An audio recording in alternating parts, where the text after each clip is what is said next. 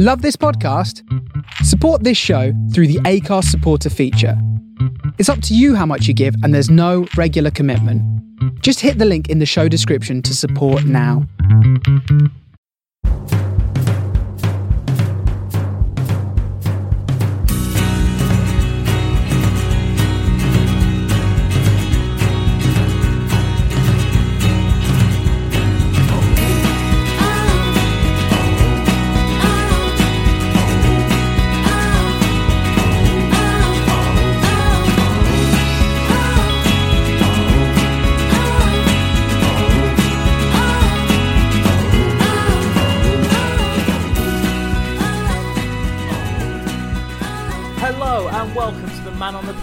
Sunday Review Weekend Review Show.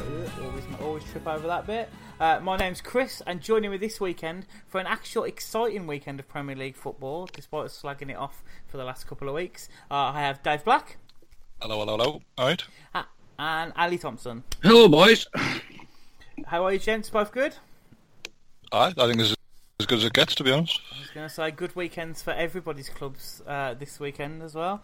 Uh, so we might actually, as I say, it was a very good weekend for the Premier League. So we might as well get straight into it uh, with the the early game on the Saturday, uh, which was Wolves four, Leicester three. Um, quite possibly the the craziest early games that I remember seeing in a long time. Usually the early game on Saturday tends to be a bit of a damp squib, but uh, this one going like literally last minute winners and everything. Either of you guys watch it? Uh, I watched the first 50 or so minutes and I had to go out, go out to uh, the game, but uh, I listened to the second half and saw it back. But it was ridiculous, really. It was. I, I don't know. Do you watch it or? Uh, yeah, I saw a bit like most of it. I didn't see all of Yeah. it, but then like I've, I've caught up on the highlights and stuff today. It, it, it was like all the attacking players were totally tuned into the game from the first minute, and the defenders just didn't have a clue what was going on. Like it was, they were they were like they were three steps behind the actual game time. Es- Especially Wes Morgan. Well, always Wes Morgan. yes, basically. I think I think the only thing of note that he did positively was the, the fact he scored. Um, but yeah, it was it was a, a bit crazy. Um, doesn't help the pressure on Claude Puel though, does it? And I think it really showed at full time. Like He, um, head in his hands and everything. He threw everything at it. Like I've never seen him so an- an- so animated on the on the sidelines. Um, considering people see him as being like this sort of, I wouldn't say quiet, but almost like a dour kind of manager who doesn't really get it. But he, he seemed really dialed in. Um, possibly because he knew his job was under, under fire. Yeah, Who knows? I was going to say, yeah, he, uh, the, the final whistle when uh, Jota scored his third goal in like the 93rd minute, he, he just looked destroyed. And then even in his post-match interview, it was the, it was an interview of a man under pressure Mm. and stuff like that. But yeah, absolutely crazy game. Diego Jota getting three goals. Um, Bennett scoring another. Uh, Gray, uh, Harvey Barnes on his first Premier League start for Leicester after being recalled from West Brom, uh, started and scored. And somehow Wes Morgan managed to get on the score sheet as well. Were you surprised as me to find out Wes Morgan is only 35 on Monday? To be fair, I thought it was a little bit younger than that. Did you? Uh, I I mean, I, I remember playing Forest in the Championship the first time round, which was uh, 2009, 2010, and I swear he was like their their veteran centre half then. Uh, but yeah, he does seem to have been around a while. But like, yeah, I, I, I still for some reason thought he was like 32, 33. But uh, he, he looked, he did not look like the same player he was two seasons ago at all. Like his legs have gone. Like as I've noticed, a few other players have this weekend. Um, he just he just does not look up to Premier League football. I'd probably argue that some Championship clubs wouldn't take a look at him at the moment. No, it's. Uh, I think he'll probably retire rather than go anywhere else, unless one of the more money, less effort leagues come in from. But I mean, that seems unlikely. Yeah, because one one thing that was quite a common theme as well this weekend is there seems to be like a new breed of, of central midfielders, uh, no, sorry, central defenders in their passing. Uh, in this game, Conor Coady, some of his passing was superb, only for them, him then to be outshined by Ruben Neves, who he could he could pass one of those fucking little rubber bouncy balls onto someone's f- fucking feet. His passing is absolutely incredible. Yeah, Neves is Neves is just one of those special talents that you find Um, what he's doing at Wolves is it's just unknown. Because there were bigger clubs in for him before he joined Wolves, weren't there? You- well, Liverpool were interested, and Klopp turned it down because he wanted to assess the squad when he first took over. Yeah, Um, there was yeah, he's got Jordan Henderson as well, hasn't he?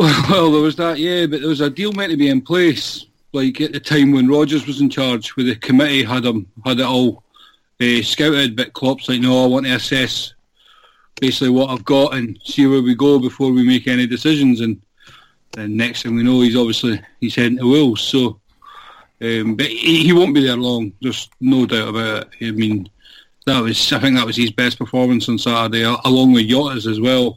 Um, after all the excitement of him coming up from the championship, that was his like defining moment, I would say. Yeah, so Jota had a, his best Premier League game by a lot by a long shot. Um, Jimenez again looking like a handful for defenders. Uh, not playing as a traditional front man though. Obviously, he let Jota uh, play through the middle, and he was playing more out wide. Um, but yeah, the Wolves looking good again. Um, you know, the thing is with Leicester that they've been so up and down this season. It, it, it's hard to tell if this was a good performance from Wolves or a bad performance from Leicester, really. Um, you know, there, there were times when Wolves didn't look great. Uh, really early on, I think Patricio uh, had a few hearts in uh, mouths as well. But um, Well, that was mad when he was just dallying on the ball. I think he tried to do like a bit of a Cruyff, m- messed it up, recovered, and then waited for Vardy to take it off him. yeah, Uh, it was strange, but uh, Leicester were pretty good attacking all the way through the game, um, but they just couldn't defend at all. Um, as you say, your boy Morgan wasn't great. Harry Maguire went off, and Jonny Evans didn't really help the situation. It was uh, very strange because individually they they've all been or are good defenders, really. apparently, But Harry, uh, apparently Harry Maguire is playing through a knee injury at the moment. Hence Well, I know he it- had to go off.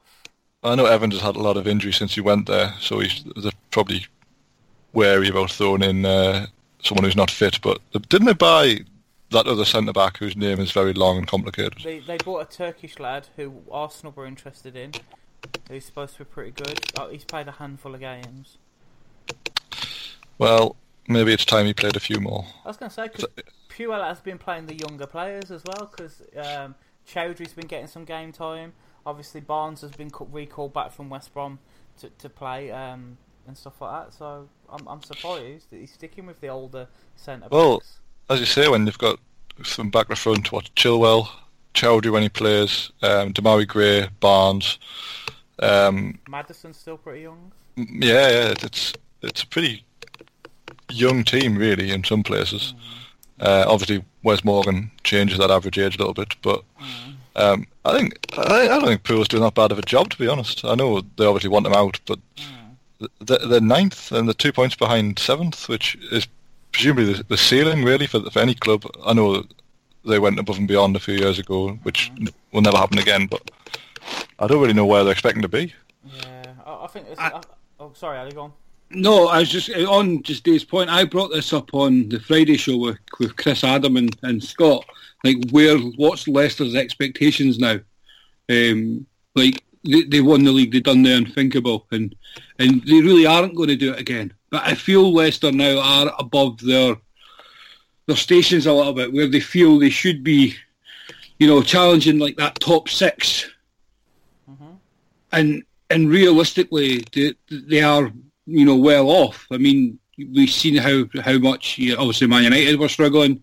Um, Liverpool have done in the past just to, to stay in that top six, and these are clubs with like huge finances and biggest clubs in the world, and um, and and Leicester just aren't that. I mean, they they done like remarkably well, and they really should be aiming for you know, maybe pushing for that seventh, you know, the European slot seventh. But realistically, if they're sitting in the top ten, that's a good season, surely. Well, that's it. They're only, they're only two points off. Uh, I think Watford are seventh at the moment. Yeah, that's Um, right. Yeah, they're only about two points off that, and and that as we've discussed every week, that group of teams around there, none of them seem to want to finish seventh. You know, uh, they're all you know. Wolves' form's been pretty patchy. Uh, Everton, uh, are all over the shop. Uh, Bour- Bournemouth are up and down as well at the moment. To the fact where Brighton are almost you know in, with- in with a chance of breaking into the top ten. Um, So yeah, it is really strange. I, I think Wolves are the best team out of the bunch of them, though, uh, and they I'd probably say that they would they would be my favourites to, to finish seventh. I don't see any of the teams breaking into the top six though. Uh, no, Man United have, have seemingly found their stride. Um, but yeah, where, where do you got you, you, you guys reckon that ninth's a good position for Leicester? Because I do personally. I'd say so. I, I, I guess the the owner's argument um, would be that they've spent how much on Nacho? Maybe something like thirty mil. Mm-hmm. Uh, Adrien Silva, who never gets a game, must have cost them. Of, it was Yeah, upwards of thir- he was upwards of thirty million. I think it was Oh, quite a bit. I, thought- I know it was over twenty. I didn't know it was that. Yeah, well, well, it might not be, but it was it was a lot of money anyway. Uh, Bora, who they just packed off back to Spain, he wasn't cheap, and he he's obviously been and gone.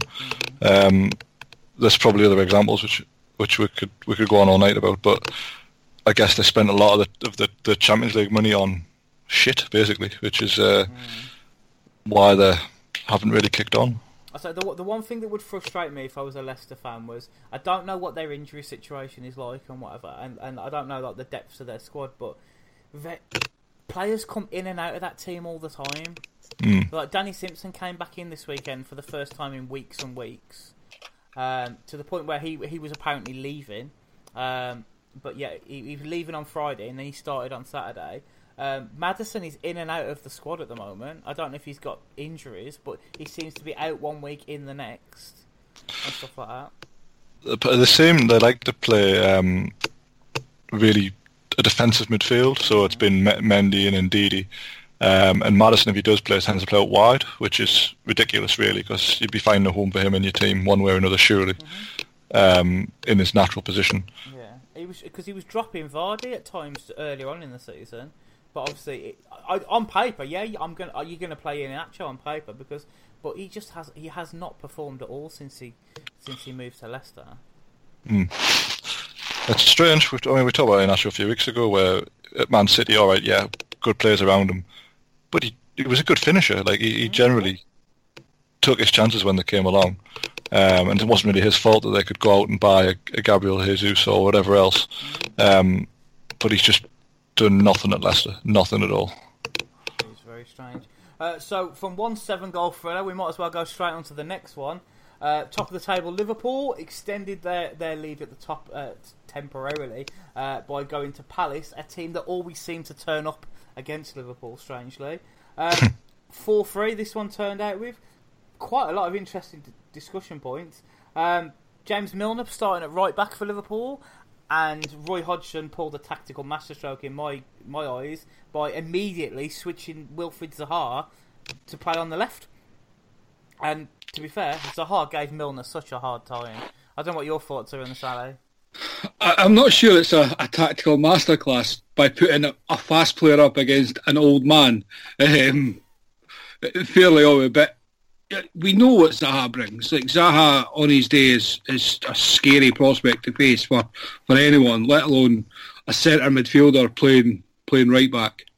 Um, and he terrorised Milner from from minute one. Um, until he got sent off. In our Liverpool WhatsApp group, I called the sender off about 15 minutes before it was just coming. He he, he he felled him about four times.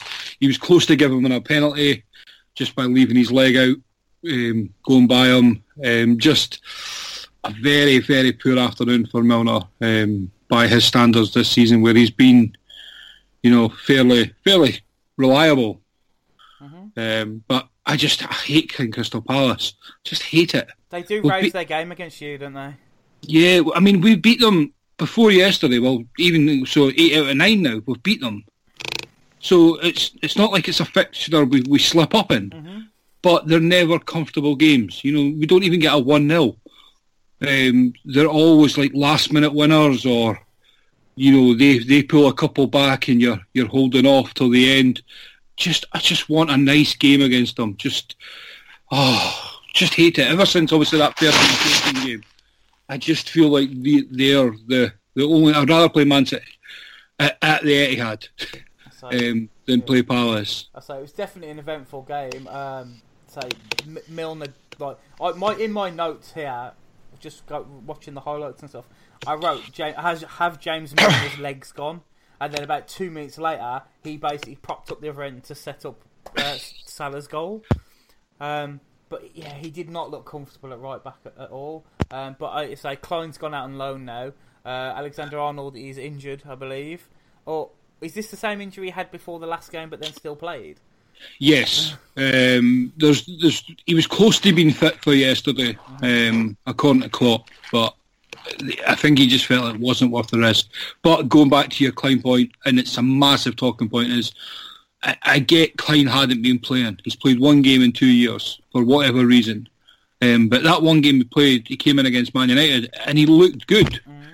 So it's where the, the cynical and probably nastiness in me comes in. It's like our club is far too nice. If a player wants to leave because they want more games, doesn't matter the situation. Liverpool tend to say, "Yeah, okay, right, bye." Um, and I get Klein probably wants game time. He maybe want to resurrect his England career, but we're in a title run. We need those players for situations like this, Mm-hmm. and Klein would have been ideal yesterday. Yeah. Um, I I, oh, go on, carry on. yeah, sorry. No, no, that's it. Carry on. So yeah, so I was I was, watching the games as, as, as like a neutral and whatever, and after like seeing Milner run ragged and stuff like that, I'm kind of like, I think it, we're at the stage now where people are starting to believe Liverpool will have a, a good tilt at the title and whatever. But then I can't help but think, are some of those players still going to be there next season if they if they win the league? Obviously, you know you've got to build on it and and stuff like that, but if I was James Milner, the first thing I would have done when the team came back in the dressing room at the end of the game was slap Jordan Henderson round the face. Because that pass he played for when Milner got sent off was ridiculous. And I don't think Henderson was that good at all in that game from what I saw of him. How he gets in that team ahead of some of the other midfielders, I do not know. And I'm a. Jordan Henderson fan. Well, nine times out of ten, I'd come on and agree with you. I, I think the same about Jordan Henderson as as Dave probably does. um, I, I just I don't like Jordan Henderson, and even when he plays okay, I probably berate him more than he should because he's Jordan Henderson. I thought he was man of the match yesterday. Really? Um, yeah, I say you probably he- watched a lot more of the game than I did, to be fair. yeah, I, I've watched it twice now because I, I, I don't know about you guys, but as a fan, you can never really watch it the first time and be biased. You know, there's too much emotion involved in it. Um, but Henderson had a 94% class pass completion yesterday. Um, 82 out of 110 passes went forward. He won seven of his duels and 10 ball recoveries. It's the best Jordan Henderson's played in about two years. Um, I just felt he was very efficient. He was going forward. Him and Fabinho made a good partnership. Fabinho was a close second for man of the match for me, um, which is strange that our two deepest midfielders were our best players in a in a four three win. You know when we're conceding three goals. Um, but I really did think Jordan Henderson was was good yesterday, and and he's not good enough to be in a title winning team for me. You know if you're if you're collating a team and you're picking a squad, Jordan Henderson's not going to be near probably a mid-table team if we're being honest. Yeah, I say because Uh, I'm, I'm looking at players like Milner. I, I don't think Milner's got much left. Don't get me wrong; he's, he's Mr. Reliable, and he'll he'll he'll play wherever you want. Uh, but I think he's at the point like, like was it last season he was playing at left back quite a lot and did a few had Yeah. a few good games. I don't think he can do that this season. You know, his point proved this weekend. He was awful at right back. He was so off the pace. Uh, and I don't I don't think even I don't think it was just because he was up against Zaha. I think any winger would have caused him problems yesterday. Um, so where does he fit in next season and stuff like that? Adam Lallana, like, what does he even do anymore? Oh, don't. Yeah, look, we've got a lot, of, which is massive. Like we've still got a lot of deadwood from 13, 14, You know that we're really trying to shift, um, and even players for their own good, like like Sturridge, is still in the squad. You know who's, who's not going to get game time really. You you'll you'll get enough games to make sure that if we win the title, he gets a medal, sort of thing. Um, I love Moreno, um, but again, he's another one. You know, they need to leave for the betterment of their career. Um, we've got a lot of players. I believe a lot of players maybe even out of contract at the end of the summer, which I believe Milner's out of contract. Possibly Lallana, if not Lallana's got a year.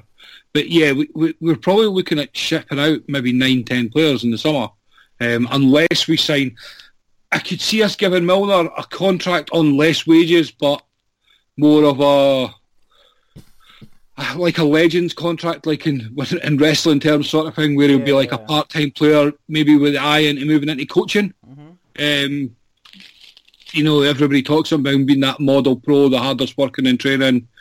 Uh, I mean, we've seen the videos in the summer where he was doing extra laps at this fitness test, and all the younger players are, are breathing out their arse, and he's he's still going. You know, so I can see that. But the likes of Lallana and that, Lallana's still young enough that he should be going to a a Bournemouth or even like a West Ham, um, and try and find some of that Southampton form that you had, you know, a few years ago. Yeah, uh, to be fair, the Deadwood was going to be my link into the next game, but I've got to ask you before I do that: do you, uh, do you believe Liverpool can win the title now? I'm still struggling. I really am, and, and we've just been bitten too many times.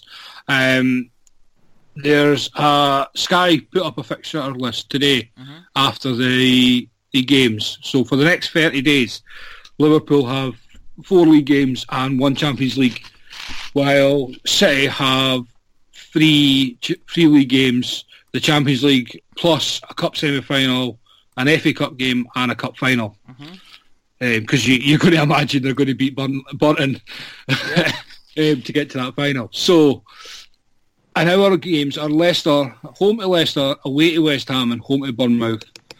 Then the Bayern Munich game, and then away to Man United. If we can get 10 points out of that, because you never know what will happen at Old Trafford, sort of thing. Well, Man City are, are away to Newcastle, then home to Arsenal and Chelsea back to back Yeah. that's a that's a tricky tricky set of fixtures for them. Yeah, no, I agree. Um, ask me again on February 23rd and I'll give you a definite answer. okay. It's basically where I'm going with that. Um, if we can win ours three and then if City drop any points in the next three, I'm more than confident um, that we should have enough from there on in, you know, to crawl away. Because uh, going back to your point that you've said many times, we're still not playing well. No, yeah, I was going to say Um, like Palace really took the games here and stuff like that. But I didn't realise up in up until before this game, Liverpool had only conceded three goals at home all season, Yeah, and then went and conceded three at home. But Just just on that, did, did anyone see Rio Ferdinand's comments on BT Sports? uh, I no, I try try not to listen to anything Rio Ferdinand says. To be fair, I'm guessing Dave had no time for him either. No, definitely not. He he basically berated Liverpool and said we can't win the title with the defence like that because we conceded three goals in that one game, forgetting about the previous I was say yeah. defensive game. You know, he, he basically said our defence wasn't good enough to win the title, while having the the best defence statistically in Europe just now. Um, how how these guys get paid to talk on TV um, is just ludicrous, um, and I just thought it was amusing after his you know his Newcastle chats la- last week, and then he he comes up with those those golden comments today. Yeah, because Oh. I, I I'd argue that had an actual right back been playing, it would have been a different result. It, you wouldn't have conceded so many goals. Because I say Van Dijk played pretty well as he always does. Robertson is still brilliant. Um, you know, so yeah, I, I don't see a problem. Yeah, you, you've conceded three goals. You've still won the game at the end of the day, and you've still got even now saying, "Oh, you've conceded six game goals at home all season in the league."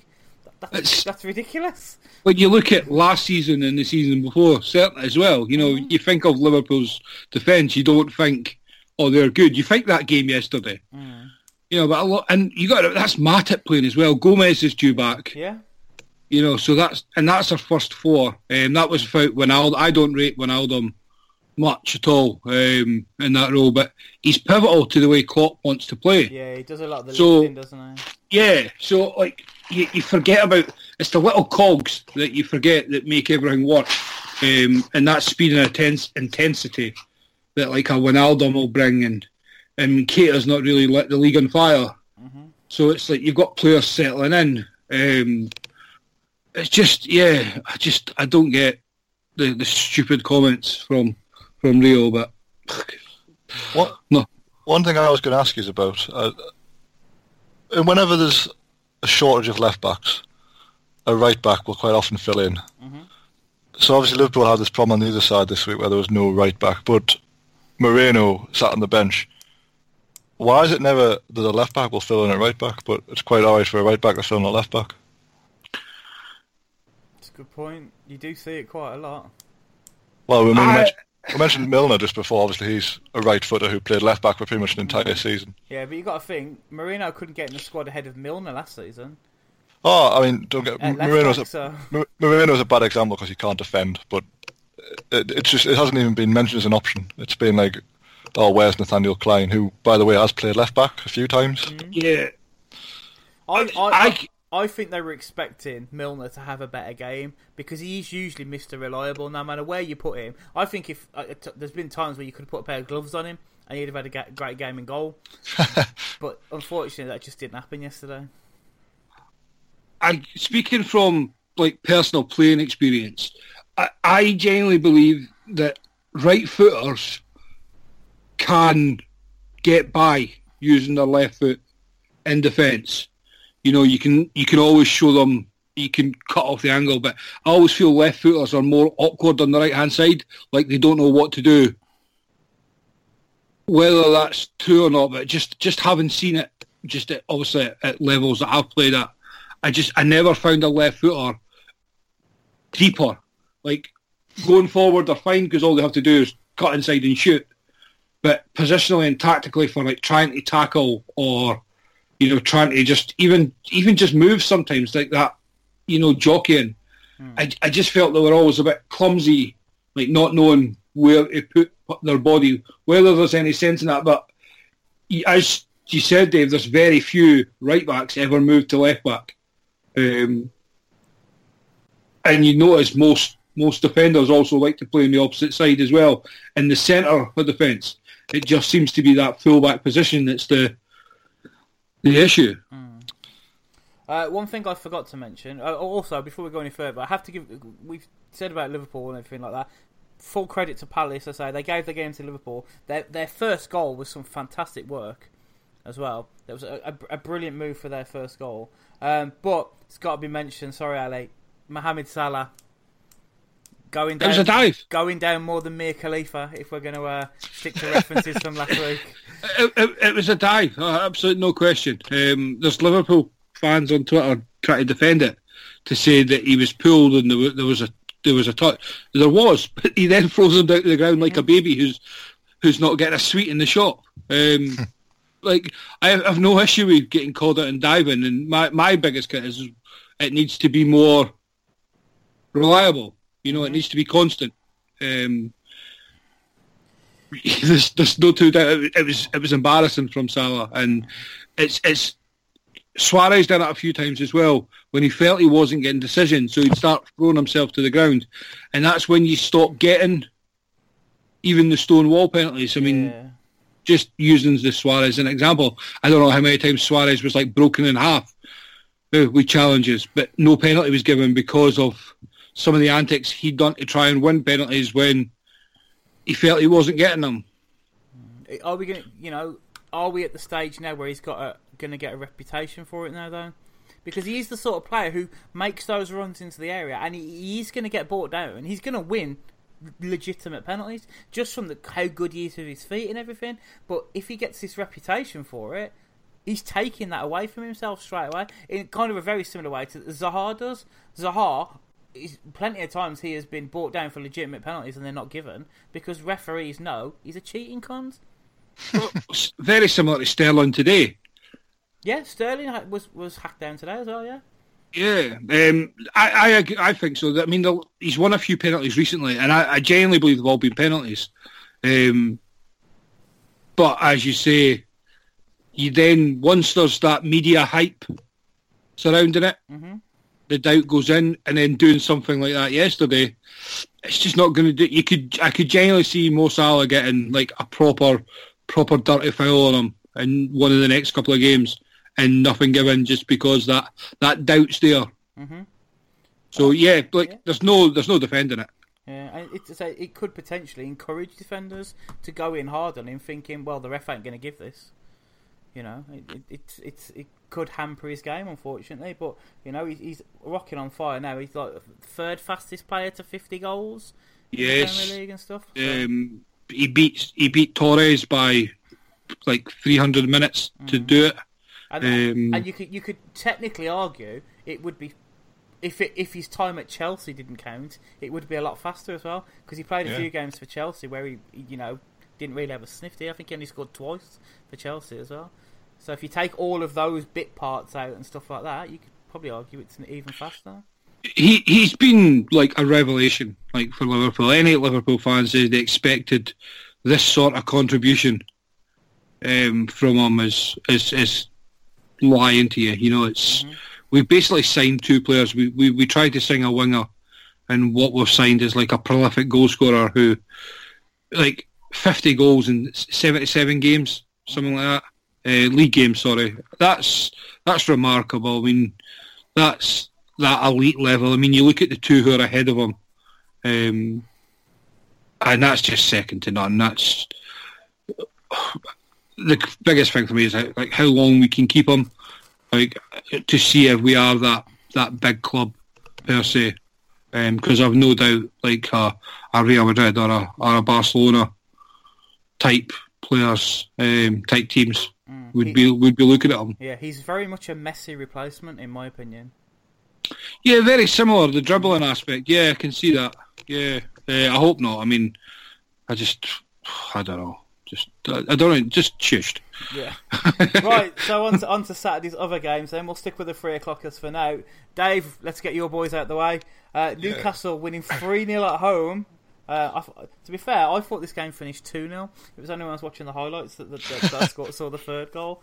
Um, yeah, against the mighty Cardiff. Um, Shah? Share?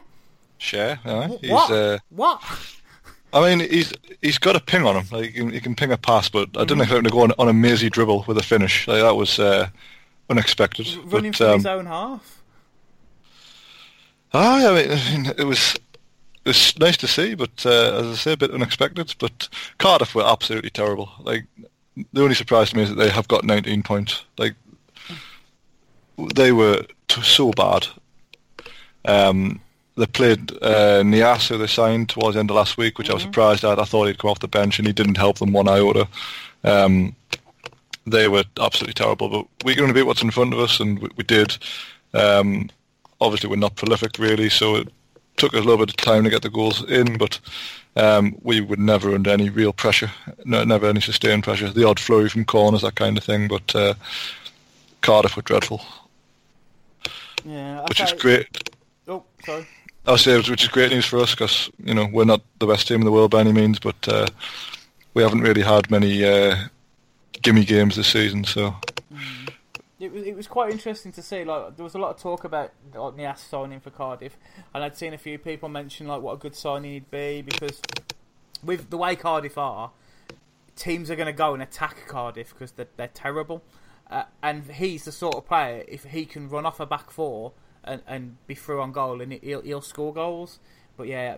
I, I don't. I, so I only saw the highlights. I don't. I don't remember seeing anything from him whatsoever. To be fair, I don't remember seeing anything from a Cardiff player apart from when Joe Bennett went down and Rondon put the ball out of play. yeah, that was uh, strange, but. I think it's uh, with Rondon doing that. He, he- he's a bit scarred from when he accidentally broke James McCarthy's leg a few years ago. Um, so now he's like ultra cautious with anything that happens that involves him. Yeah, because he, he, he could have scored as well. Really, he was in the Possibly, box, yeah. Yeah, but he was incredible yesterday. Considering he was playing against Bamba, who's uh, probably pretty close match to him physically. Um, he just won everything, held everything up for everyone else to get involved, and it was uh, proper centre forward performance. So Sh- Schär getting two, um, and making some great tackles at the back as well. He's a great buy. He's um, considering he was in the Deportivo's team last season, who conceded a hideous amount of goals. I think Deportivo got relegated in the process. Um, people didn't really have much hope for him coming in to a, a new league, but he's uh, he's generally been very good when when relied when called upon, and uh, say adding, adding some goals to the mix is even better. Yeah, so uh, Perez hit, hit the third. He's he's he's, he's, he's, he's scored quite a few recently, hasn't he? Perez. He's uh, he's he's our top scorer last season, and like I say we we don't score a lot of goals anyway, so um, it's not a particularly difficult thing to win. But uh, I've got a question for you two, from from my point of view. We've got uh, Watford in the cup next weekend. We then play Man City uh, four days later at home, and then Spurs away the following Saturday. Um, there's a lot of people asking the minute, uh, you know, just fuck the cup off, play the kids, play any team, doesn't matter, we're not going to win it. Um, I'm of the total opposite view of that winning's a habit. Mm-hmm. We beat Blackburn in, uh, in, in midweek, and I do think that had an effect yesterday. I thought it showed that we uh, had a bit more confidence in us. We played quite well from the off, and obviously we've got an early goal, which again hasn't really happened very often. Um, to me, we've got far more chance of beating Watford at home than we have of beating Man City at home. Yeah, uh, yeah. Um, and I'd also argue we've got more chance of getting a result away at Spurs, given they've, you know, they're going to have the under 18s up front for them at this rate. I, I was going to say they're going to have no players left in two weeks' time. The way it's going. Exactly. So to me, I would play pretty much a full strength team against Watford. Yeah. Probably not so much against Man City, and then back to full strength for, for Spurs. What what would you two do if you were in our terrible shoes? Personally, I'd do exactly the same because Watf- Watford, I don't think will put out a full strength team because one, because they've got a big squad, and two, because they're currently seventh in the league. So they, that that that their priority is the league this season, by by no shadow of a doubt. Uh, so I think they'll they'll rotate there. Uh, I think everybody in the league knows Man City are a free hit this season, as you know Huddersfield parting company with their manager, um, going into the Man City game, and then announce saying, "Oh well, we're not going to announce our new manager till after the Man City game because, you know, just get out of the way." So yeah, I I, I think it'd be exactly the same. Uh, I'm going to guess it. I'm just I'm not speaking for Ali here, but if it was Jurgen Klopp though, he'd play the kids in the FA Cup and focus on the league because they're in a different position. Well, that's it. yeah. I mean, I, realistically, yeah, I think what what you both have said is is right. A team like Newcastle should be focusing on cups. You know, a good cup run, try and get in. well, We know Mike Ashley doesn't really care, but you know, like Rafa will care and the fans care. Um, an FA Cup run and not many of the big clubs care enough about it. In fairness, I mean, we've lost the magic of that as I mean we've spoken about many a time. Um, Man City is a free hit. I mean, you expect just really you're kind of hoping just not to get hammered. Really keep the goal difference down. Um, and then Spurs have got so many injuries just now that realistically you could look at not even just getting a point there. You could look at really getting three points. Um, it's scary how much that, that three points yesterday for Newcastle was was huge. Like the way the title is and how close it is down there. Um, from a selfish point of view, I mean, I want you to go. I want you to go all out in the cup because I want you to do well in it. But then go all out at City and rest against Spurs. Get take your rest there. Um, I mean, if Rafa loves us as much as he said he would, I mean, that's what he would do. That's a, that's a fair point. Actually, he's not going to roll over for uh, for Man City. Um, but to give it like last season when we played Man City, we got um, criticised from every corner, particularly from Gary Neville, because we played a proper flat back ten to the point where we just we just basically sat 30 yards from our own goal and made a wall and just made them try and score, and they won one 0 um, I can't imagine he's going to approach it any differently this year. Um, and to that point, I don't see the point of having Solomon Rondon lightly press John Stones for 70, 80 minutes. You may as well not play him um, and save him for Tottenham away. Yeah. But- I was going to say, like, we're, we're, Arsenal, we're in a similar position. So we've got Man United on Friday night in the Cup. Now, I have seen Arsenal fans on Twitter, not as we've discussed, Arsenal Twitter is the fucking worst, but I've seen Arsenal fans on Twitter saying, yo, forget the league, go fu- go out, at, go full on against Man United uh, in the FA Cup. Uh, next weekend, and then we'll deal with any consequences. But then looking at our fixtures, we've got say Man United on Friday night in the cup. We've got Cardiff uh, midweek the week after, and then Man City in the league um, after that. So, does Emery go full on against Man City, rest against Cardiff, which we could probably get away with doing, and then go go at Man City the week after, or does he rest his players against Man United and against Cardiff to have a full on run at Man City? And I think had we lost against Chelsea this weekend, which we'll come on to in a minute, I think he's uh, what he did, what he will do, would have been very different because now we've closed that gap down to three points at, at the top four. Um, but I, I, I can see him putting out a mixed squad against Man United and then resting against Cardiff. Uh, the thing is, as you say, within touching distance of that top four, which has got to be the target. So I can't imagine him taking a risk against even even against someone like Cardiff. You could probably play your full team for an hour and pull off a few players after Yeah. you know 665 because you should really win that. There's there's a big difference between Arsenal resting and rotating, though, than than a squad of Newcastle. Yeah, Hmm. definitely. Um, you know, I mean, Arsenal resting players against Newcastle uh, against Cardiff, sorry, is a bit different to what Newcastle's lineup would look like against, say, Man City if they, they decided to go for the cup, or if they if they were writing off the cup, you know, the, the team they'd put out there. Um, I'm, are you coming on to the Arsenal game next? Oh, yeah, yeah.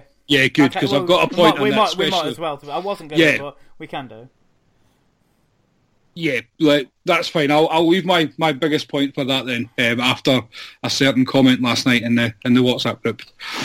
Oh, okay. Um, oh, oh, no, right. I wasn't gonna. I was gonna save it, but I'm going order. But no, we'll go on to it then. So it was the late game. Uh, no disrespect to any of the other teams who played, but it, to be fair, to me, this was the biggest game of the weekend because, well, I'm an Arsenal fan, obviously. Um, but yeah, Arsenal uh, playing Chelsea at home. Uh, they were the last team to beat us in the league if, uh, before our unre- unbeaten run started, uh, and then obviously Southampton and a few others have done that since. Um, but it was really interesting. Uh, Hector Bellerin came back in. Aaron Ramsey was brought in to start on the week is being announced that he's leaving us. Um, Chelsea again not playing a striker. Um, but if any team wants to know how to beat Chelsea this season, this is the game to watch because it was as if Emery has been watch, listening to this podcast and has worked out that Chelsea have to go through Jorginho because they did not leave Jorginho alone for 90 minutes. They just literally neutralised the entire Chelsea midfield. And it was quite interesting. They were showing some stats and stuff on Sky and then on Match of the Day as well. That was the most distance covered and the most runs made by by an Arsenal team in years against the Chelsea team who you could argue don't really do that much running. Yeah, they were garbage, Chelsea. Let's be fair. Let's Mm-hmm. call a spade a spade here. Like we've been slagging Jorginho off for weeks to the point where now I watch their games, and if they do a forward pass, it is actually a surprise. Mm-hmm. Um, and as you said, you totally play this the right way. Um, I, I don't know where to start. Hazard as a, as a, as a false nine doesn't work, Nope. yet they keep doing it. Yeah, Playing through Jorginho doesn't work, yet they keep doing it. Mm-hmm. Uh, Kante, all right, he's done okay in this new advanced position, but he, he'll be a damn sight better playing as a defensive mid. he was their striker at times yesterday. Yeah, it's insane. What, and he's tiny. and, about? Yeah, was and he's tiny. Yeah. Like they get the they get the ball wide. It's like oh, there's no one to aim for. So they come back and field a bloody Jorginho who goes back to David Yeah. Luiz, and it, there was one put- occasion in the second half where a cross came in, and Kante was on the penalty spot, and the ball just hit him. He just hit him. He just stood there and let the ball bounce off him. uh, it, it it would boil my piss honestly if I was a Chelsea fan. And obviously, Sarri afterwards is blaming the players for not being motivated. Yeah. I wouldn't be motivated to, to play that shit. Like, it's awful to watch. We have to watch it every fucking week because Sky up his ass. It's terrible. And frankly, uh, uh, how, how are they third? I know. That's the yeah. biggest surprise. It's, it's, it's, it's ridiculous because yeah, they haven't been good. We we've talked about this multiple times on the show. Mm-hmm. They haven't been good at all. Um, like I say, Arsenal were on them from from kick-off. We were on them, and to be fair, we've done that a couple of times in um like after like the opening few games. We've come out quite quick against teams, but. You could smell that there was a goal coming from from literally the first minute. And Yeah. talking about Jorginho, like in the last couple of weeks, like you've mentioned this as well, Dave, the most threatening player in Chelsea's team from a passing standpoint has been David Luiz. Like he played that ball to Pedro yesterday, Yeah. where Pedro probably should have scored from it. That that was better than anything Jorginho has done since he's been in England, and that's not the, even the first time he's done it in recent weeks. And yet he plays at centre back, and Jorginho is playing in, in midfield. It's, I, I mean, I just don't get it. And uh, to be honest, if it carries on like this, I'll be surprised if Sarri's there next season because I think it'll come down to the players. It obviously went all in on the players afterwards yesterday. Mm-hmm. You're either going to get rid of an entire squad or you're going to get rid of the manager. Yeah, and I don't, And- I don't see what Higuain is going to bring to that team. No, the I only, don't. The only positive will be is that Hazard will go out to a position he actually likes playing in. I think I can't remember who did the commentary yesterday, but they made a good point where the only the only way Chelsea scores is if it's a very very good goal. Mm-hmm. They don't score like the simple goals anymore. Um, and it's probably true. I can't, you know, if you think back over recent weeks, certainly they played us last week and they scored two very good goals. Mm. Um, individual pieces of brilliance, really, but the players don't look happy playing this system. Um, and why would they be? Yeah, I said that they had one shot on target yesterday, and that didn't come until like 70 minutes or something silly like that. And th- okay, I'm an Arsenal fan, and we played really well yesterday, but we're not in the best form. We're in, we're in a proper patchy run of form at the moment. Um, you know, a, a, Hazard on on his day would probably have still caused us a lot of problems. But Koscielny got a man of the match yesterday, and he looked. To be fair, he looked superb. But I don't mm. know if that's just because Chelsea just didn't bother going anywhere near him. Sokratis had a great game. You know, Bellerin just had the freedom of the right hand side all game as well. There was absolutely nothing to Chelsea again, and it must be so frustrating for teams like I say. I'm an Arsenal fan, and they're above us in the league, and I dread to think what Chelsea fans think because you can't like watching that. We've said we've said it every week. I think. No, they can't. I mean, I would say right now, Man United will finish ahead of Chelsea. You guys might. Um, it depends how you get on with Europa League, that kind of thing. But mm. it, I just can't see. Chelsea seem to have peaked very early this season, and then it's all been downhill since about October. Do you think Sarri will eventually drop Jorginho? No, I don't. He does I seem quite stubborn, doesn't he? To be fair, He's, he, said, he said yesterday, "This is the football I was brought here to play." So if that's what he was brought in to play, right? Fucking hell! I know it, it's, but uh, I mean, his, I've seen remember his Napoli team's been quite good, quite quite fun to watch. Like the total opposite of this, basically. Mm-hmm. And, and that's it. He's turned players who have been really good for Chelsea into terrible players. I don't know if it's it's like a Jose Mourinho kind of situation. As per as however you say his name, he's been one of the best defenders in the league in the last few seasons. Uh, Alonso, okay, he's not he's a terrible defender, but as an attacking threat, he's been fantastic. He's been terrible this season. Mm. You know, I don't know. He has it just doesn't seem like a very happy house to me. I think, uh, and to say him going all in on the players afterwards, that won't have been a one-off. Mm. I bet he's, he's, probably been saying that in private for weeks, yeah. months, if not. I thought it was interesting that he gave his interview in, in Italian to make and, and made a point that it was in Italian, so nothing was missed. So he said exactly what he wanted to say, and then yeah, literally laid into his players, but. Yeah, and now yeah, and now they're spending a fortune on Hig- Higuain, which looks like it's going to go through this week. But apart from okay, they'll have a little bit more about them in the box, I suppose, but it's oh, he's not a quick player anymore, is he? Definitely not. Like you say, though, the main thing from that is if it puts Hazard back to his natural position, that'll help them no end. But mm. uh, uh, there's not a great track record of players coming from Serie A at this stage of their careers and being good. Mm-hmm. If you look at she- Shevchenko, was one of the best strikers the world has seen. Yet he came to the Premier League and he was bang average. Yeah, um, Crespo as well. Yeah, and they came at sim- similar ages, mm-hmm. possibly a little bit older, a bit younger. Um, but it's very hard to see him being a major difference maker. Mm. The, the biggest concern with Higuain for me is he's not prolific. He scores a lot of goals, but he needs a lot of chances. Mm-hmm. Chelsea don't create a lot of chances, as like you both have said. You know they score good goals, but I mean look at Salah for just because obviously the personal I see him more. Salah takes a lot of chances because we create a lot, so he's never under pressure to score because he knows he's going to get more. Um, and and even Arsenal, you know, Arsenal have always created a lot of chances. That's why Higuain made sense for you guys. You know, when it was always talked about, mm-hmm. um, like it was always Higuain and Cavani were the two that seemed to be and they're very similar players in the sense that they need 15 chances and 15 good chances, like not half chances. You know, it's we're talking one on ones and and like eight yard shots. Like this, what Chelsea don't create those.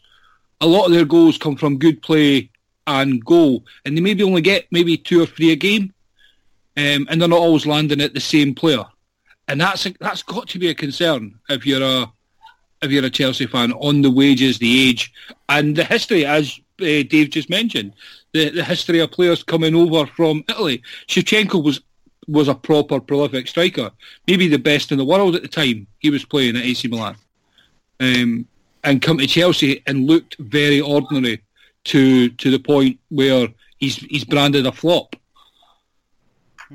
Yeah, definitely. So they made Arsenal look very good. Don't get me wrong. I, I think as an Arsenal fan, I'm going to be a bit biased anyway. But I, I thought Arsenal played really well, but Chelsea did not turn up at all. You know, it, it says it all. Koscielny got man of the match, like, and we. I think we sat here. Uh, I think it was last week, going on about how Koscielny was finished and, and and stuff like that. But he he he was so good yesterday. The only thing, my main talking point from this game though, was I don't know if this is the comment that you picked up on Ali yesterday, but it wasn't just there. So Koscielny scores yesterday, right? It comes from a lumped in ball from Sokratis, and it hits him on the shoulder and goes in. now, I don't know what's wrong with that, but football Twitter apparently, if it, if there, it was like it should be a rule that those sort of goals shouldn't count. Like, what the fuck is that about? Like, it could go in off the striker's fucking arse, and I wouldn't care. But there was so much snobbery yesterday, and someone made the comment in our WhatsApp group about it and stuff like that. And I was, and I replied to it saying, "Well, they all count. I'm not digging anyone out here, and that's not my intention." Uh, but there was so much snobbery on Twitter yesterday about that about Koscielny's goal. Like, who gives a fuck how it goes in? Like, I, is this I'll a thing take- all of a sudden? I'll take a handball that the referee doesn't spot Yeah. in the 90th minute. I don't, I don't care. I'll, I'll Uh, take a keeper getting a kick in the face and the ball Well- falling off his dead body. If it, if it Absolutely. me a game, I don't care. No, no, no. That, that's not my issue. um, my issue is um, James on Arsenal TV. Oh, I, I refuse to watch that shit, so I don't Okay, care. well, I don't watch it either, but James obviously posted the video in, um, part of the team, so, you know, I'll always have a look, see what he's saying, and do the same way if any of you guys have got anything, you know, doing, um, just supporting each other and all that. So I had a wee watch. Now, Arsenal are three points now behind Chelsea Oh, I think I know. I, I think I know what you're going to say. I think I heard about this on Twitter. Oh, right. Is this to sack off the league? Yeah, Yeah, Like- I've, I've heard a few people going on about this. th- this can't be a genuine opinion, please. Between, like Arsenal are relatively a top four club. You know they have been for years. Um, okay, they're out of it just now, they're three points behind Chelsea after that win. A game that argue if you had lost, I could maybe see the argument. Yeah, okay, yeah. right, especially on Man United's upturn. But you're three points behind Chelsea, and you've just beaten them. Mm-hmm. You're only one point. Obviously, Spurs won today, but it was only one point further off that. It's the middle of January, and you want to write off the top four for a competition Yeah. that you're not even in the final of. Yeah, You're it- just out the group stage. Yeah, it, it, it's it's ridiculous. And I'm not being funny. It's the Europa League. Okay, there's some decent teams in it, but I I don't think we'd need to do that much if we get a decent draw anyway. We don't even you know know what how we're going to be how how far we're going to go in the draw. You know, because we don't know what teams you're going to be coming up against and stuff like that. So yeah, it is ridiculous at this stage. Yeah, as I like you said, if we'd have lost. Go for it, but I I refuse to watch anything that that fucking channel has to say because they, I- I- it's I all like bullshit. watching it. I, I mean- genuinely do not think that ninety percent of the people who go on that they are their real opinions. Because if they go on and fucking Arsenal have a good game and they're just like, yeah, Arsenal had a good game, you know, oh, on to next week. No one's watching that. No one is watching Arsenal fan TV. If if if everything's going tickety boo, no one cares. They became famous when the club was failing, and they, in my opinion, they profited off that. They profited heavily off the failure of their own club, and I fucking cannot stand that. And to the point where if we'd have come out this season and had a great season, they would have still found things to dig us out on, and they have done. When we lost our, when we lost the, the other week, with 22 games unbeaten, and even in then they were still moaning about things, and then we lost our first game, and it, it, straight away it's all doom and fucking gloom because they know that's what people want to watch. Because yes, they've got a core audience of Arsenal fans who will watch them, whatever, but they've also now the dangerous thing is they've got an audience of non-Arsenal fans who like to watch them have their little meltdowns. So they're always going to have to create content is always key to them. and that's 100%. I mean, last season, last season, I think it was last season was last season. Yeah, last season, like the biggest talk on Liverpool Twitter after games, especially like every game you lost, was let's go and watch. You know, Arsenal TV. Yeah, Um, just to see them basically embarrass themselves yet again. Yeah, basically. Um, And and yeah, that's what it was. But no, just that that comment really irritated me from a a big club. You know, um, that, just that mentality. I mean, how you can have that. Um, as as as, as a as James a journalist, he, he, he like you know he he's he's going around interviewing all these players. You can't have that mentality, surely. Yeah, I didn't realise it was James who said it because I just seen people Yeah. on Twitter going No, on it, about was- it. it was James. That's why I commented in the in the group, but James didn't reply. So I'm- not even not even calling him out or how a go at him. I just thought it was a very small-minded mentality for such a club um, as Arsenal. yeah. You, you just haven't fallen that far to be thinking like that. I could understand if it's the middle of February, you know, and other teams are playing that much better. Um, but I mean, without we're in a very strange situation, Liverpool this season that we're we're one of the good teams. But I feel there's only two good teams this season, and it is us and City so far, and everyone else is just fighting not to be rubbish yeah, basically. like nobody wants that top four slot. Nobody wants, as you guys have said earlier, nobody wants that seventh place. You know, um, like it's like it's just one of those. It's a very strange season. It reminds me of much of the Leicester winning the league season, Yeah. where nobody wanted to win games. Um, and if Liverpool and City won it in the league per se, you know that third down, it's like nobody can put a run of games. I mean, Arsenal put that run of games together, but I wouldn't even say you were that good in some of those games. No, no. Um, I thought I thought that Chelsea game was maybe your best performance. Um, and as you said, I mean, I didn't watch the, the full game, but um, you said Chelsea were, were that bad, so it's kind of hard to judge in games like that. I just thought, just that, it really and it shouldn't be, because, I, I mean, I'm not an Arsenal fan, but I just wanted your opinion on it. And, and even yours, Dave, I mean, you would love to be in a situation that, obviously, the club's up there, uh, especially with your owner and, and per se. And does it frustrate you seeing fans' comments like that, that snobbery type? Oh, completely. I mean, we talked about the FA Cup earlier on. It's a bit different for us because we haven't won anything for a long time, and uh, I would actually go as far as to say I, I don't care where we finish in the league if we win a cup, um, because to me, not competing to win the league, we could finish 17th, we could finish 8th. In six months' time, I'll probably forget where we finished, but if we win the cup, I'll remember it forever. Yeah. Um, as I say, it's much, much different for us, though, because we haven't won anything for so, so long. If I was in Arsenal's position, he'd be going all out for the league, and the Europa League's nice to have. Um, the league's your bread and butter. You're three points away from fourth. Um, all right, yeah, it'd be great to win the Europa League, but you can't prioritise something, as you say, where you've just come out the group stages. It's not, you're not at the point of prioritisation yet, surely. But yeah, it, Go- it, it, it, it, that's the thing. Like, because I've watched.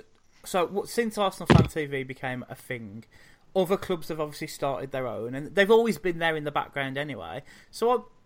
I thought, is this just me who's like thinking, oh, it's a bit negative because they're, they're idiots?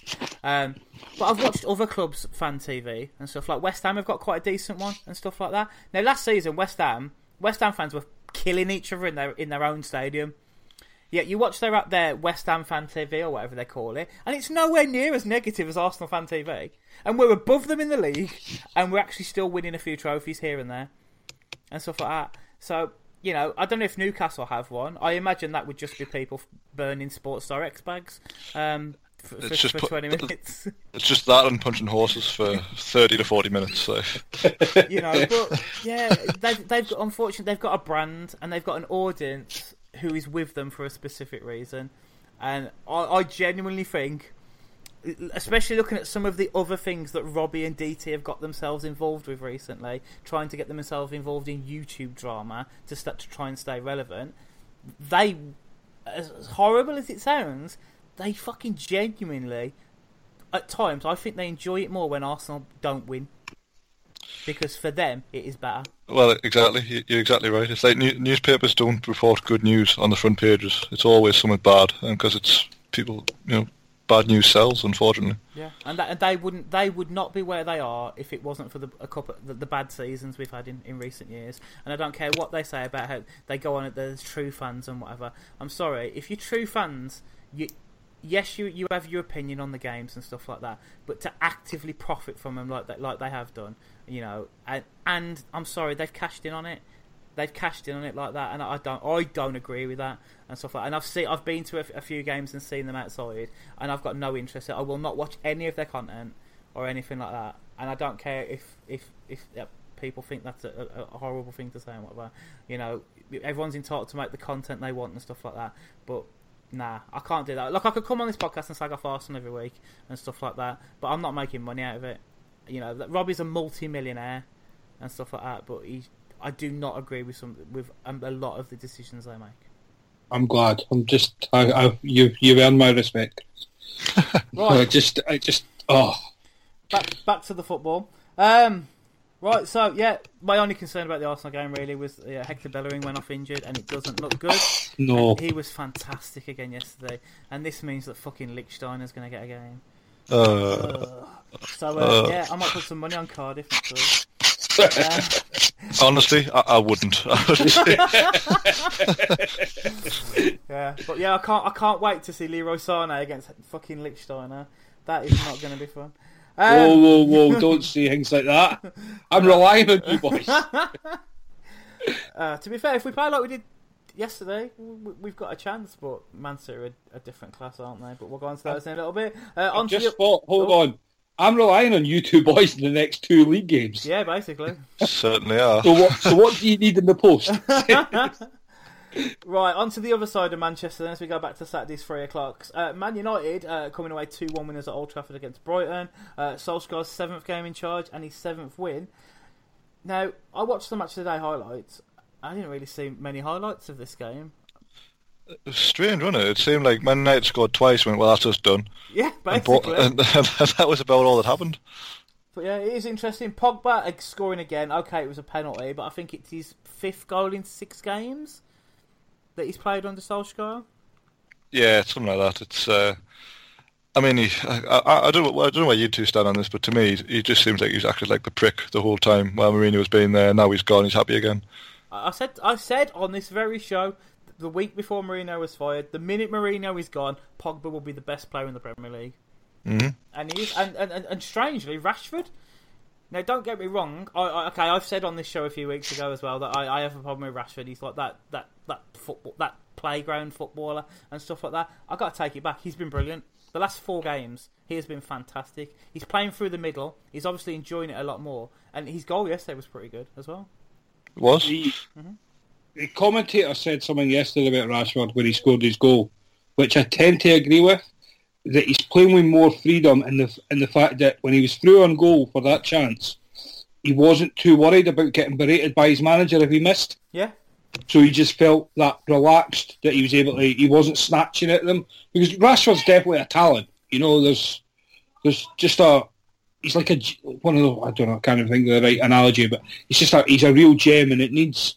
There's a lot of nurturing still needing done to him, but he's just. He's still that. He, he reminds me very much of like a Michael Owen coming through, um, and it's just it's like as you say, the shackles have been let off. I just, I, I don't even know who that commentator was, but I just, I remember hearing it and I thought, yeah, you know what, you can, you can see that. Whereas I agree with Dave on the Pogba, he was just being a prick. Uh, he wasn't even shown glimpses. At least Rashford during that time was shown moments. Um, and yeah, just yeah, Rashford. I don't know, um, but yeah, I don't know that. Just that commentary line just rung a bell there for me. Yeah, I, I, I remember saying the other week that he's got that arrogance about him now, Rashford, and it definitely showed. I said the goal he scored yesterday, he scored a very similar one a couple of weeks ago as well, and I- I, I think I agree what you're saying, Ali. Like in, in previous, players like that were scared to take that sort of chance because yeah, if you miss, you're out the team, you're not playing for weeks, like Martial was for a while. Yeah, But yeah, um, yeah, I don't say there wasn't much else to talk. I couldn't find anything else to talk to about this game. You know, Man United are on a on a great run of form. You know, that they're right back in contention now. Uh, there's a lot of talk on Sky has been that they're going to have a big say in the title race because they play both like Liverpool and Man City uh, coming up, and th- that could be really interesting. But are are they are they no. are they any No. good? You know, Like I, I think they're good, but I'm not sure. Obviously, not going to win the title, but they haven't played that many of the top four, five, six, whatever you want to call them, I think under Solskjaer. I, think know Spurs, Spurs, Spurs, last week, Spurs is the only game. Is the But- is, is the only game out of those seven where they've played, they've played what we would probably consider decent opposition. and whilst they obviously won the game and played quite well, on another day Spurs would have won. If, they, they must have had, you'd probably say five or six clear-cut chances. Oh yeah, De, well De Gea made like twelve saves, didn't he? Yeah, and uh, whilst some of them, you know, they weren't Yeah, necessarily great chances, but certainly Spurs had their fair share of chances they should have scored. Mm. I'm being very careful here because we've got them next week in the cup, and I don't want to say anything too bad into when they, when they smash us. um, but yeah, I say they've definitely improved, but how long does that that bounce the guy? I say I don't know what their, their fixtures are, but I know they play like both the top two coming up soon. Um, but yeah, to say, do you, do you think Solskjaer will get the job full time? There's a lot of talk about it at the moment. I hope so. It- It's definitely not going to be Pochettino. After after, No, I- after watching Spurs today, to be fair. No, I don't think it will be. Um, but uh, it's hard to say. and it's like, i- If you just look at Solskjaer in isolation, you'd say there's absolutely no chance of him getting the job. But he's gone in there and he's done very, very well. Um, it's going to get the point where they have to appoint him. Like if they finish in the top four for me, or if they win something, you cannot really say goodbye after that, can you? It's uh, That's it. Yeah, he, he could just if he keeps doing what he's doing, he's going to make it very difficult for them. It's yeah, it's it's going to be interesting when they do come up against a, a run of games where they're playing teams in and around them. See how they do then, you know. But yeah, they- look a, they look up they do look a much better side. But you know, Phil Jones is still playing.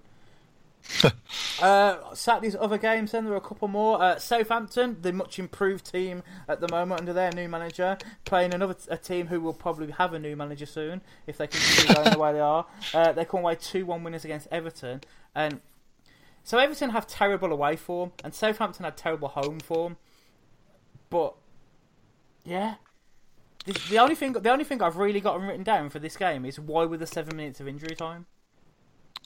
Now that I don't know. I was just uh, looking at the teams beforehand, where Southampton played five defenders, uh, Højbjerg, Romeu. So that's like getting on to Tony Pulis levels of defensive mids, and, and and put them in they won. So you, you can't really slag it, but uh, they've um, they've obviously found a system that works for them, and begrudgingly fair play to them. But it's annoying because I was relying on them to go down. Yeah, I say that they've they, they they look a completely different team. Also, they they beat us a few weeks ago, but you know, I, I'm looking at this right now, Everton. I'm looking at that team. Okay, they haven't got a striker, as we've discussed a few times now, but how I don't understand they're so hot and cold. It's it's ridiculous. I, I, I, I don't understand it. Or I don't understand what's happening there. You know, how long has Silva got left? Do you think? Where do they go next? Big Sam Wait. can, can come back.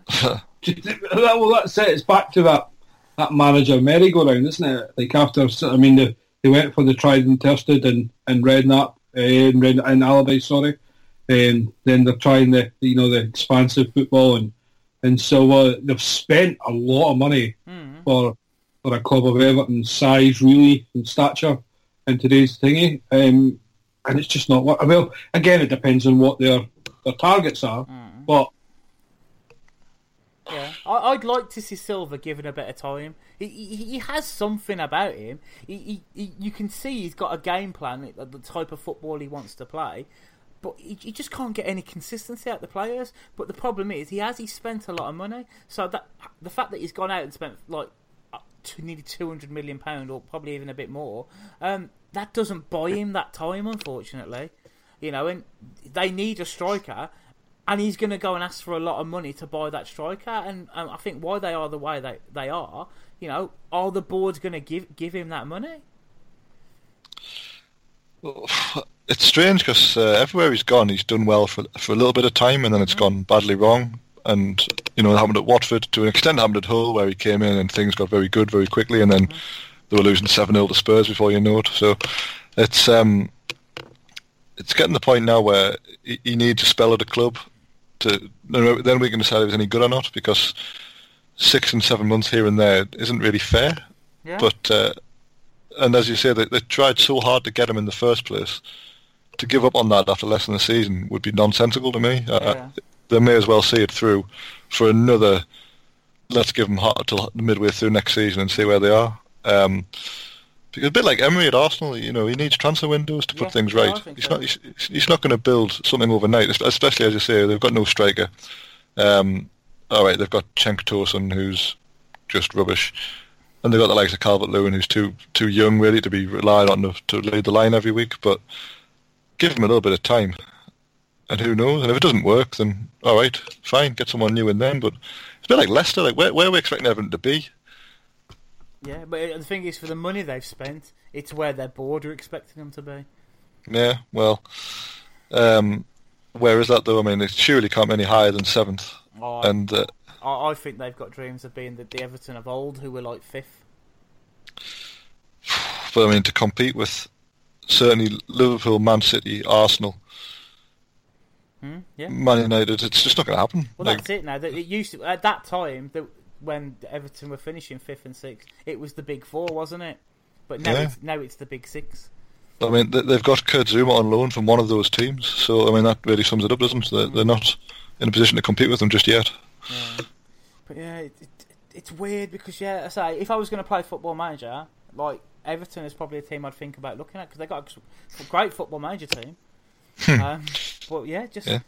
But that's the thing, you know. I imagine talks are probably taking place. You know, Silva is probably he must be able to see they need an out and out striker. You know, he must be going to the board like, look, I, I need a striker, and you know, are they going to put him off till the end of the season? where they could potentially have a terrible season now uh, if the, their current form continues, and then he has a terrible season, they sack him. Look, well, it could happen, but I think they've just got to have a longer term goal with it. Like, is it of the world if- Everton finish, you know, tenth this season, and then next season they stick with it and they get the striker in they need, and then they finish seventh? Like, they've just got to. Like, is it does it really matter if they finish three or four places lower than seventh? Well, that's the thing. I think they're like they're, I think they're in the bottom half at the moment, and say all those teams around them, it's so patchy in form around there. That could be their only saving grace. They win a couple of games, they shoot straight back up again. But we, I think without a striker, they're not threatening many defences. You know, Southampton haven't got a great defence, but they didn't they didn't look to threaten them at all. No. Uh, on to the, the ooh, two more Saturday games then. Uh, talking of sh- teams with strikers, we could go into Bournemouth, who have two very good strikers at the moment. Uh, both scored in a 2 0 win against West Ham. Uh, Callum Wilson uh, scoring, well, kind of an unfortunate goal in a way, the way it broke to him. Uh, and then Josh King uh, scoring the second. Um, again, there wasn't much to talk about here. The main talking point was the changes to the lineup. So, for some reason, Begovic was dropped for the first time since he joined Bournemouth. And Andy Carroll came in because Arnautovic wasn't mentally fit to play. That's a bad situation to be in it when Andy Carroll is your backup plan. My favourite thing here was Andy Carroll's miss from about four yards, where he I think Well, he- I think you're being generous saying four yards, Dave. Like he was, like, it looked to me like he was like a yard out. I mean, but he didn't just miss. Like he, he quite quite comfortably cleared the goal. Like Yeah. possibly high and wide. It was remarkable. But yeah, yeah, that's that's yeah, that's my note. Carroll so Carroll comes in because Arnautovic is not mentally fit, and then Andy Carroll miss. And, and it looks like Arnautovic is staying now. Apparently, think? yeah, apparently the, the move's broken down, hasn't it? But I like I like how they said it was he was never for sale. Like well, strange that. Yeah, because there's, there's talk of Hernandez going as well, isn't there? Apparently Valencia are interested in him. I'd take any money they can get for him, to be fair. But he's played quite well when he's come in. I quite like him to be honest, but uh, he got that run of games around Christmas where he did quite well, but he, he hasn't had a sniff before after that. So I don't know whether they're just trying to phase him out or something. But uh, he has been injured, I think. But uh, if they can't just keep selling strikers, they're not going to buy anybody else. Yeah. As you say, A- An- Andy Carroll's like one quick movement away from six six months out. Well, interesting you should say that because Callum Wilson looked like he was one quick movement away from being injured because he jarred his knee and, and, and had to go off, and that must be terrifying for him. In, in not only because he's had in, injuries before, but he's potentially on the verge of his big chance to move and stuff like this. Um, but yeah, it's, it's, it's strange. I, I, I, don't, I don't think there's been any talk of anything serious and stuff like that. But yeah, I think it was a bit of a, a worrying time. David Brooks again though looks superb. Like you, in the bigger clubs are circling now as well. I like him and Fraser. Um, Mhm, I think- yeah, Fraser did really well for the uh, for the second goal, was it? No, it was the first goal, wasn't it? Yeah. Yeah, I think his cross sort of bobbled up a bit for Wilson to uh, to slam it in. But um, we've talked before about Bournemouth a lot at the start of the season, where they were good team, um, good attacking team at least. Anyway, uh, the defence probably needs a, a replacement for Steve Cook, but uh, They're, another one. They're only three points off seventh. I know they had a they had a bad run, but they have played out all the good teams really in the last few last couple of months. Um, there's no reason why they can't uh, get themselves back up there. Yeah, de- definitely. Uh, the only other game on the Saturday then was the was Watford versus Burnley. Um, not much to say about this one really. Burnley went into the game after three wins on, on the trot that have coincided with Joe Hart not playing, as we've discussed previously. Um, Doucouré was injured again with PSG-itis. Um, uh, Tom Heaton had a fantastic game again, um, and Burnley had a goal disallowed in, in, in stoppage time. I, I Yeah, it was harsh you- as well. Yeah, it was. I, I don't know if either of you saw anything else in this game worth talking about. There. Not a thing. Mm. I actually, I actually forgot it happened until it came on Match of the Day. Yeah, I, I, I, I was watching Match of the Day and I was thinking, I'm sure I remember one of the games being nil nil today, and I thought, oh, Watford Burnley ain't going to be this one. Uh, yeah, it was. Um, but yeah, the Doucouré situation's interesting because depending on which newspaper you go, he's going to a different club. So there's been talk of him going to PSG, but apparently PSG now want Idrissa Gueye from Everton for some reason, and then Everton want Doucouré to replace him. Uh huh. So I'm not sure Well- what's happening there. Uh, I mean, PSG should just out the middleman and get Doucouré, who, who for Yeah. me is better than. But who, what do I know? But yeah, no, yeah. I say this this isn't the first time he's been dropped for uh, with a, a mystery injury. Uh, Well, if I were them, I would leave him out next Saturday and not risk winning the cup. yeah, definitely. But I say Watford Watford looked alright in, in in the game, but as I say Burnley had their chances as well. So I think they just cancelled each other out. Um, but yeah, Watford still currently sitting in that seventh place, um, but probably will give it up at the next opportunity. Um, on to Sunday's games then, and on paper, both of these look like well, they could have been eventful. Um, I'm surprised Man City only kept it to 3 0 against Huddersfield. They basically stroll around in the first half. I don't, I don't know if you watched this, but I didn't watch much, to be The- fair. I only saw the first half and then I had to go out. But I, uh, I've seen the goals back for the second half. Basically, Man City scored from a deflected shot after, let's say, 15 minutes. I can't remember the exact time. Um, and then uh, from there on in, they just passed the ball, not with any great intensity. And Huddersfield kind of huffed and puffed as they always do. Didn't really look like scoring. Um, and then I assume Guardiola rocketed them at half time and they came out and scored two fairly quickly, and that was that. Mm-hmm. Yeah, so I, I got in and turned it on just in time to see them running up to some guy in the crowd. And Oh, this is I, I- hilarious. I, didn't have, I, I, I didn't have the sound on, so I didn't know what happened. So I had to ask in the group chat, like, what, what was all that about? And it turns out that they thought some guy in the crowd was the guy who's taking over as manager. Turns out he was David Wagner's agent, who David Wagner just parted company with. What? I know. Where do you start with that? Like, They said that Sky sent a reporter up to speak, speak to him and everything. It's ridiculous. And that's your credible source for football media. Yeah. mhm. yeah. Just an absolute shambles that. Um, yeah, I say Huddersfield, mate. Uh, was it? Is it Mark Hudson who was caretaker manager? Yeah, he used to play for them, and Yeah, I, think, he's. I, I think I remember him from Football Manager. I think he's looking after the academy these days. But as is the new tradition, like the manager gets binned and the academy manager steps in. So Yeah, I was going to say because it does sound like they've appointed a manager because they interviewed Hudson after the game. Like, well, I've seen it on Sky Sports News afterwards, uh, and basically they said to him, "Oh, you apparently you're making an announcement soon." He's like, "Yeah,", yeah." and they're like, um, "Oh, you know," and basically they're like trying to get him to see if he was going to become the manager, and he was like, "Oh, I'm all right. I've, I've got a job here. I'm part. I'm part of the club." I've got a job, whatever role they decide for me, I'm part of the club. It was his views, basically. He knew the manager and he knew he was going back to his old job. But to be fair, it did smack a little bit of arrogance. Like, yeah, I don't care. I'm always going to be here. They ain't getting rid of me. and I was just like, what? hmm. Uh, Yeah, and to be fair, that could have been a week ago. That could have been Wagner because like they wouldn't have sacked him. Like they publicly said they wouldn't sack him, but yeah, he didn't want to be there anymore, did he? Um, thanks, No, for, thanks so- for waiting until the Monday or whatever it was to sack him. Though that was very nice of them again. You know, wait till we've recorded our show before sacking your manager. it's always the way, isn't it? Yeah, sack your managers on Sunday evenings, preferably before eight o'clock. Yeah, if they could do it like half seven, that would be ideal. Great. Um, but yeah, I say from the bits of the game I saw, Huddersfield did seem to have a little bit about them. Um, But yeah, Well, they they so- played more they played more open than they normally do. They actively tried to score but Mm. couldn't, whereas they normally don't try to score and don't. So think it was a very slight improvement in that respect. But Yeah, but you, you know when you're doomed when the day your manager's re- well released for, or leaves by mutual consent when Big Sam comes out and goes nope. no, not for me. And he's been on telly all week. I think he was on Goals on Sunday this morning, just purely off the back of the fact that he's like, I do not want the Huddersfield job. Well, this is Big Sam's season, isn't it? He's just waiting around for that club who is desperate for his help.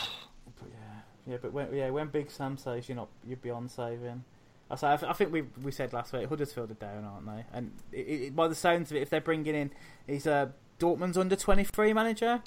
Yeah, it's the same as what Wagner was when they got him. Yeah, but so they're, they're planning for next season, aren't they? Basically. I would think so, but uh, I was I was I thought they'd appoint a championship esque manager, someone like Chris Wilder, who could get them out of the championship next season. But they've obviously stuck with this German model they've found themselves on. So fair play to them. Yeah. Uh, the final game of the weekend then uh, was Fulham versus Spurs at Craven Cottage. Uh, a game that was probably more entertaining than it should have been. Um, so, unfortunately, I, I saw quite a bit of this game, and Harry Winks has made me look a fucking idiot. Because one, my most, I think the the thing I've written down in the biggest font is what does Harry Winks do? I think that's harsh on Harry Winks. I thought he was very good today. Apparently, Harry Winks scores last minute fucking goals. He Ah, was he was Spurs' Jorginho. Nah, you've got your Arsenal bias on him because he because he he, do, he does make things happen. But bear in mind, he played centre midfield on his own pretty much, Mm.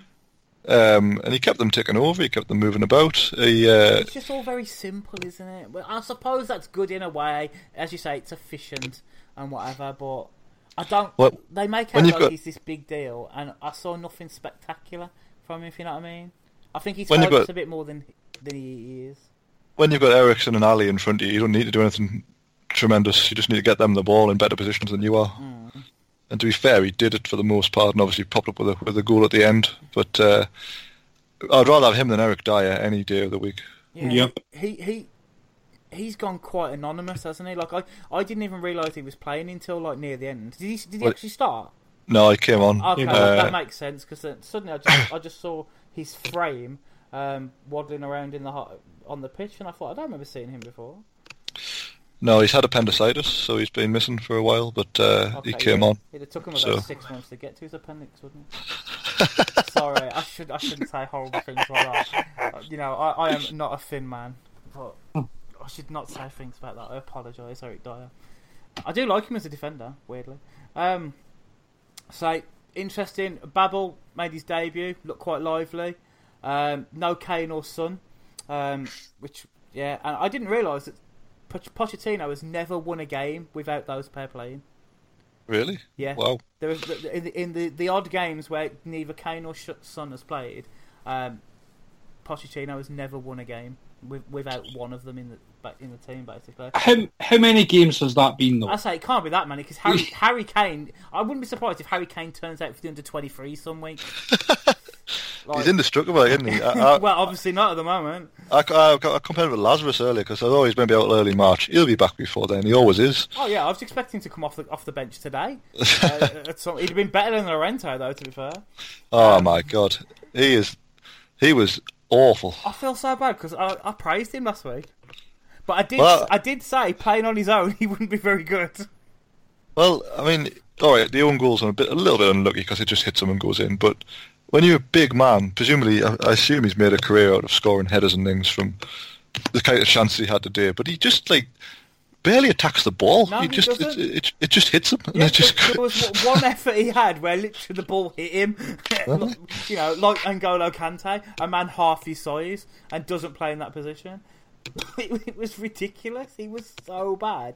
But oh yeah. I think the thing that didn't help is like I've noticed this about Spurs a few times because they've got a lot of these creative midfielder players. So they've got like you know Eriksen uh, and your Alli. They all seem to play very close to each other on the edge of the box. Yeah. So it's hard for Llorente to find any room, and because that's he's, a- he's a bit lumbering as well. Like the ball's going to come to him uh, in a short pass, and he's always going to struggle to get it into his feet and stuff.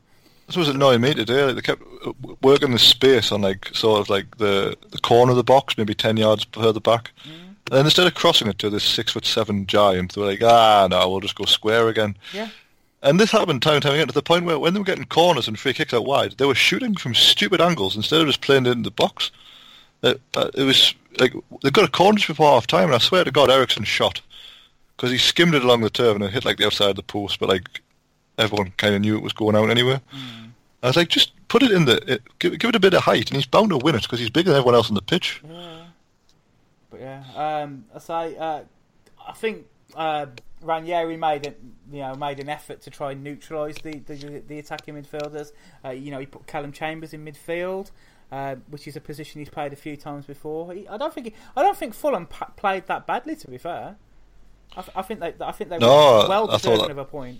I thought that system there worked pretty well with Mitrovic, Schürrle, and uh, Babel playing as like a front three with Mm-hmm. everyone else defending was pretty good for them. Yeah, uh, But- Mi- Mitrovic as well was giving Sanchez nightmares. Well, they came came to blows, didn't they, towards the end? Yeah, and I think Mitrovic of a couple of years ago would have been sent off in that situation. I, I think he held himself back rather well.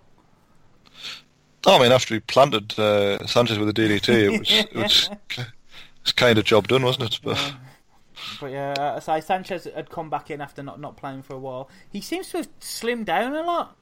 Not in a he was fat Eric Dier way, um, but like in he was he was quite a, a Wes Morgan Yeah. type of defender. You know, Well, quite a big and bulky he was he was getting a lot of hamstring injuries. I don't know if they've decided that maybe his body shape was wrong and Mm. maybe changed changed how his, how his like conditioning is or something. But I'm not going to get into sports science because I don't understand it. But But yeah, that's what one thing crossed my mind anyway. Yeah, I, I, I did. I did not recognise him. It was only when like he was going head to head with like Mitrovic. You know, Mitrovic is quite a, a big fella anyway, and I was thinking, fucking hey, Mitrovic is well bigger than Sanchez is, and that's not what I remember him being quite a physical player.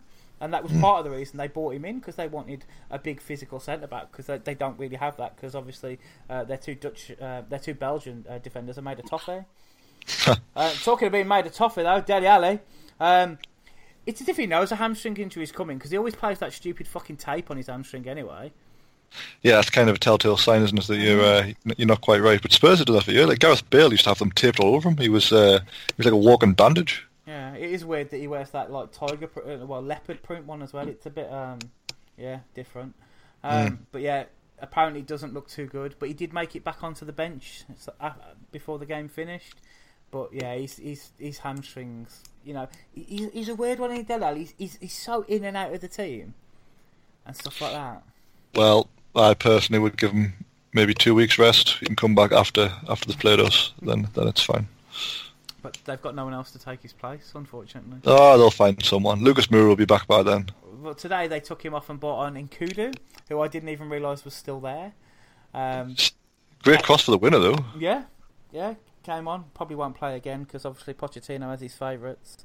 Um, yeah, very strange. Yeah, I don't think Spurs deserve to win that game. To be fair, I, I think Fulham had more than enough to um, to get a draw.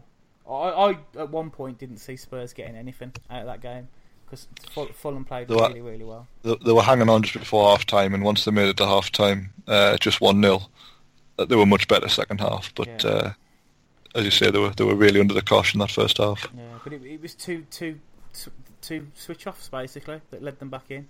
Alli given far too much time and space to just put a header away, and he's always going to put them away. He's very good at that. For a creative midfielder, he scores a lot of headers. Um, and Eriksen's always going to find players.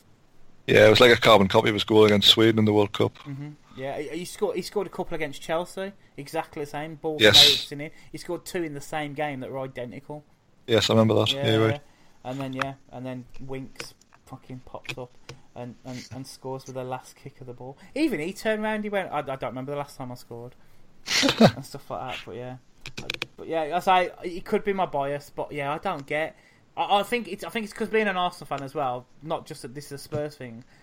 I don't like that little simple midfield thing. I think it comes from watching fucking Lampard and Gerrard play for England where they're fucking backwards, sideways passing. I hate to see it. And, and for me, that's what Harry Winks does. Hence why he gets in the England team. Uh, so yeah, that's our weekend. Um, any other talking points from you, you boys, this weekend? Not for me. I think we've been quite extensive there. So yeah, actually a lot worth talking about, even though we, we still mopped over some of the games. Uh, so we decided that Huddersfield are down. Do we think Cardiff and Fulham are heading in that direction? Uh, well, I hope so, obviously. But uh, from what I saw Cardiff yesterday, there's no way they're staying up. But they've spent 80 million on a striker, which might help. Yeah, but it's a, a striker playing in League 1, and when what was the last French League 1 player to come in and you know hit the ground running? Really, That- I can't think of that many. Like Bernardo's. stri- oh. well, striker wise, Mm, can't think of one off the top of my head. It's, it's like when the the Premier League went out and signed all these strikers from like fucking the Eredivisie, like Kezman and that lot. They just come over and did nothing, and you Yeah. know. So it'd be, it'd be interesting to see, but you know, I- I think personally I think Cardiff are down, um, and as as as much as uh, Fulham had a good game today, they're just they're just so leaky defensively still. It, it comes to something when they improved a lot of their early form defensively, but yeah, if they're going to switch off like that and allow they let Spurs back into that game, Yeah, um, their, their defence has cost them Mhm. all season, really. yeah, and I'm not I'm not convinced by their goalkeeper either. To be fair, which one? They've got so many. Well, well, well, R- Rico's the one who's been playing. Uh, he just like he's one of these who just slaps the ball. He never Yeah. punches it. It's just always like a slap. It's like kind of just out of the danger zone, but not really. Although, a bit like Hugo Lloris today because he didn't look very fucking good again. Hmm. Made a good save just on half time, didn't he, from uh, Babel? But Yeah. uh, no, he's he's not as good as he used to be. But yeah, um, do we think Spurs will suffer though with injuries? Do you think they'll sign anyone? Well, by the sound of things, no, but uh, they really should because they're running out of players at a rate, at a rate of knots, and it's only going to get worse because they've got the Carabao Cup on Thursday, um, and then they've got obviously I don't know who they've got in the cup, FA Cup. Do you know? Uh, no, I haven't looked. To be fair, No, and then obviously they have the, someone else in the league, which I think is Watford, and then they've got us, and then it'll not be long before the Champions League starts again. So that's it. They, they're going to put out a full strength team against Chelsea in midweek. I'd, I'd think they will. well, I mean they're leading one 0 and to be that close to a final Yeah. at home, it's essentially Yeah. a final at home, isn't it? So And- 'cause- yeah, because I'd probably say that Sarri is going to put a full strength team out in midweek, just because of how angry he seemed to be with them and stuff like. Yeah. He might bring in like Hudson Odoi, and so, but he hasn't been resting Hazard at all. so, but yeah, so I think I think they're going to put a full strength team out there. Well, it's full strength for the game. Just talking of them bringing in Giuseppe Rossi, who is currently training with Manchester United oh Uh, bloody hell! but because he's available on a free. Uh, but yeah, ma- madness again. Their lack of spending is cost. It's weird because we we said this at the beginning of the season that we thought um, that it would cost them and whatever, and they were seemingly proving us wrong. You know, they got through Christmas, which is the time when I expect them to fall apart. Did really well, but yeah, unfortunately, injuries are, are, looks like it could cost them now. Um, but somehow they'll find some way to finish above us. Um, right, so that is it, Jensen. So if there's anything else you want to add, now's the time. No, nothing for me. Nope, me neither. Excellent. So thank you very much for joining me, gents. Uh, great weekend uh, to speak about again. So uh, and that's it then from us. Uh, you can find uh, the show at Man on the Post on Twitter. You can find Dave at Uh, at CM nine seven nine eight. excellent, and you can find Ali. At Ali Thompson 84. And that is it. That is us done then. Enjoy the rest of your week, and always remember to leave your man on the post.